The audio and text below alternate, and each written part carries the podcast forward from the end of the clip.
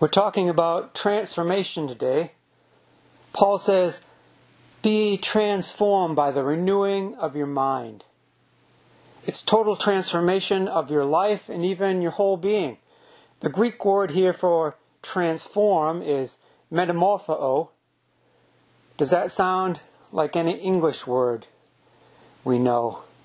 Metamorpho. Yes, you got it. Metamorphosis.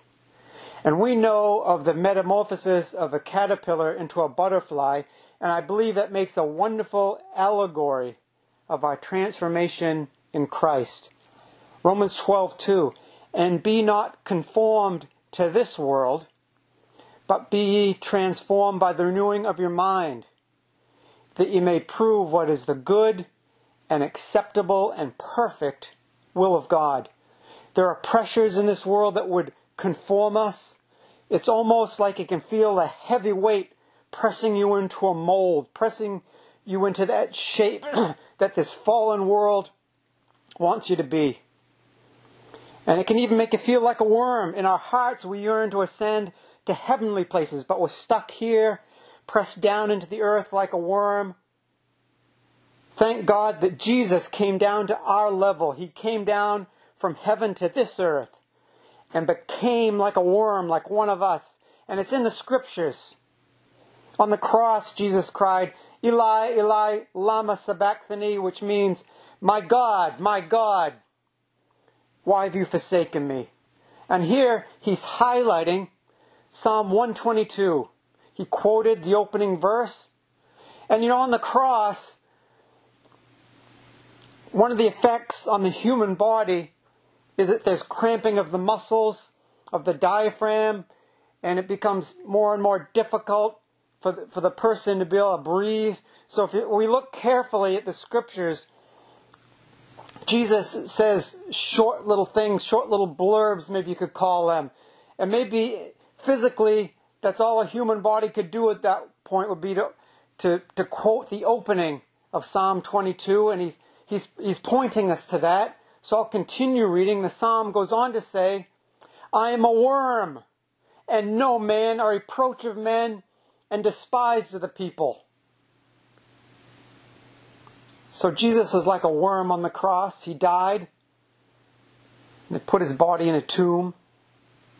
Three days later, he rose from the dead with a glorious body. He wasn't a worm anymore. His body was glorified, and a person might think that he was only a spirit without a physical body, but Jesus made sure that they understood. He appeared to them and said, Behold my hands and my feet. That is, that it is I myself. Handle me and see. For a spirit has not flesh and bones as they see me have. And then he asked for food and ate in front of them. This is good news.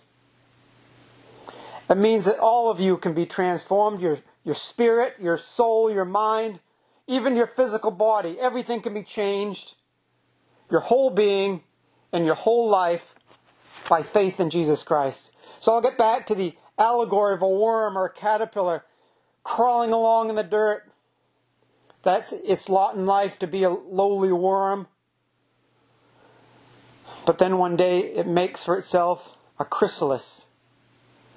And it looks dead. Doesn't a cocoon or a chrysalis even look like a tiny coffin. That's what it looks like to me. It doesn't look alive. But then one day, it emerges from the chrysalis as a butterfly. A beautiful new creature that can fly. Butterflies fly and they're even carried by wind currents across whole continents and across oceans. God wants to take you places too by the life and death and resurrection of Jesus Christ and faith in Him, God wants to take you to places beyond your dreams. And how does this happen? It's important to know because many religious people long for transformation but never find it. How does it happen? It's a work of faith for us. God does the real work. We can't transform ourselves, so He has to do it. It happens when we have faith in Christ's finished work on the cross. Romans 12:1 I beseech you, therefore, brethren, by the mercies of God, that you present your bodies a living sacrifice, holy, acceptable to God, which is your reasonable service. And notice that Paul beseeches us. He doesn't command us, though he could. It's his right as an apostle to command us, but he doesn't. Instead, he gently leads us. It's Christ leading us through the apostle. God is asking us to do something. Could God command us? Could God force us to do something? If God wanted to force me to do something, who could stop him? But he doesn't force us to, to do anything. He doesn't force heathens to be saved. And then after we we're born again, he doesn't force his children to do his will. Paul calls us his brothers. So we can see that he's not talking to the heathen, he's addressing us the people of God. I beseech you, therefore, brethren, by the mercies of God. He's asking us to do something because of the mercy that God has poured out upon us. At one time, we were all going to hell. Those of us who are saved, it's by the mercies of God. There was no hope for us, so Jesus took our punishment. They whipped him until his flesh was hanging in ribbons, and then they nailed him to a cross. He did that for me. So now, when he asks me to please do something, what am I going to say? No? And what he asks us isn't a huge thing. It's simple and reasonable. The verse calls it our reasonable service. And if we do it, there's a great reward. We'll be working together with God in his program for our total transformation. God does the real work while we have a work of faith. When Paul asks us to prevent, present our bodies as a living sacrifice, he's referring to the priesthood of every believer. The Bible teaches that every Christian is a priest. It's not only the pastors or ministers or elders, every Christian is a priest. And Paul is referencing the Old Testament law. In his day, there was a recent change from, from the law covenant to the, to the new covenant, and there was by necessity a change in the priesthood. So Paul is using Old Testament principles to explain Christian service under the new priesthood. Under the old priesthood, the dead bodies of animals were offered to God upon an altar. Under the new priesthood, we offer our own living bodies. And since our bodies are living, they have the spirit and the soul in them. In other words, we offer our whole beings to God as a sacrifice. The Old Testament principle is that the offering must be perfect and without blemish. Leviticus 22, verse 21. And whosoever offereth a sacrifice of peace offerings unto the Lord to accomplish his vow, or a free will offering in beeves or sheep, it shall be perfect to be accepted. There shall be no blemish therein. Is the sacrifice you're bringing to God perfect and acceptable to Him? Is your heart perfect? Is the way that you've been living your life pleasing to God? In the Old Testament law, there are basically two kinds of sacrifices sacrifices of atonement and sacrifices of acknowledgement. Under the new covenant, there's one sacrifice of atonement forever and for all time Jesus Christ.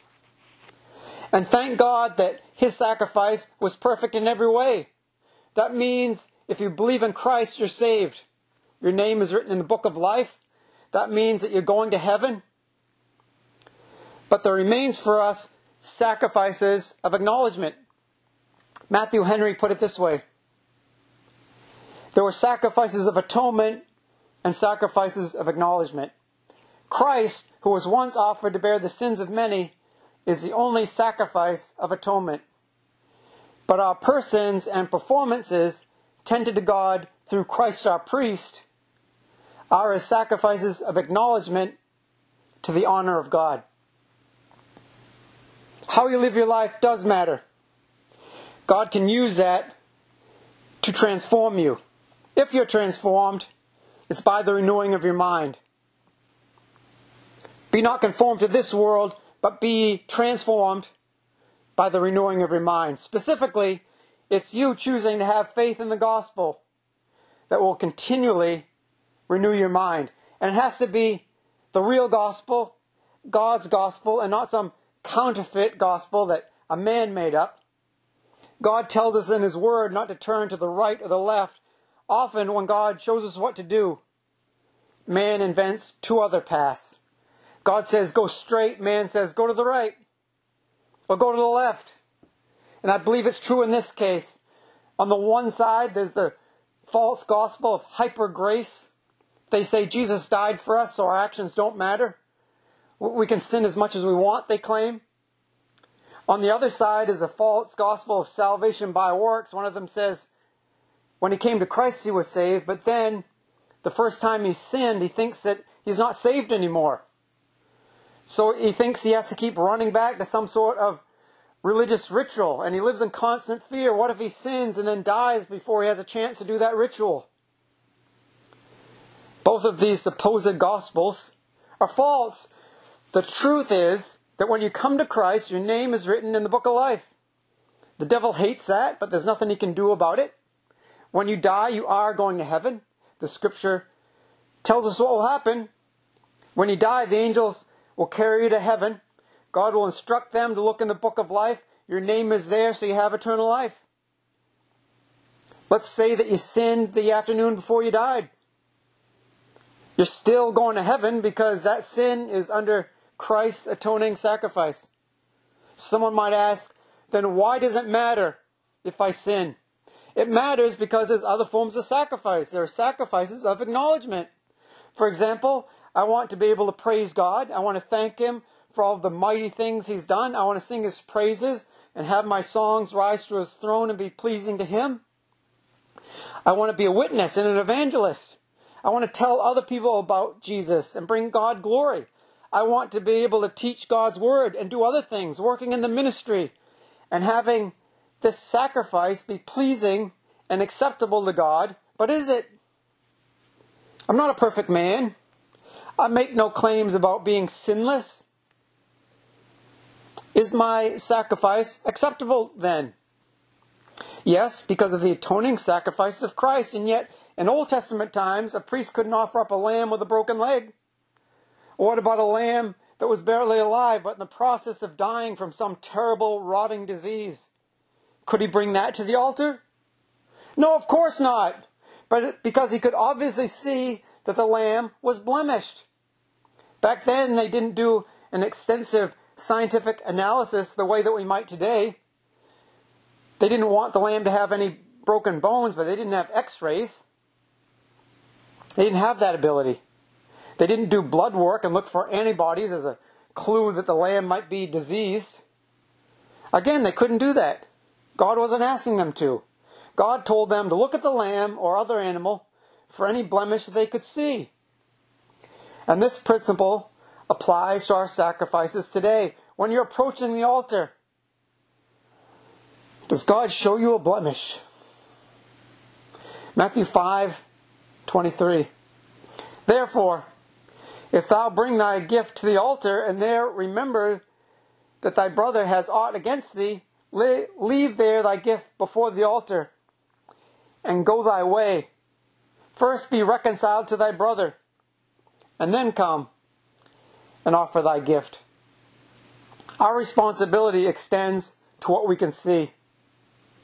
As we grow in Christ, we attain greater vision, and with it comes responsibility. Jesus taught that to whoever much is given, much is required. So if you want it, you have access to God's transformation. Remember, God is pleading with us through the Apostle Paul. I beseech you, therefore, brethren, brothers and sisters, by the mercies of God, that you present your bodies a living sacrifice, holy, acceptable unto God, which is your reasonable service.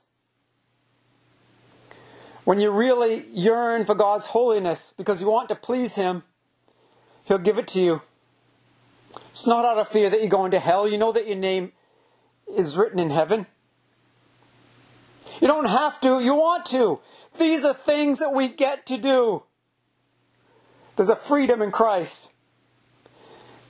In our old caterpillar lives, we could never get there, but now we're transformed.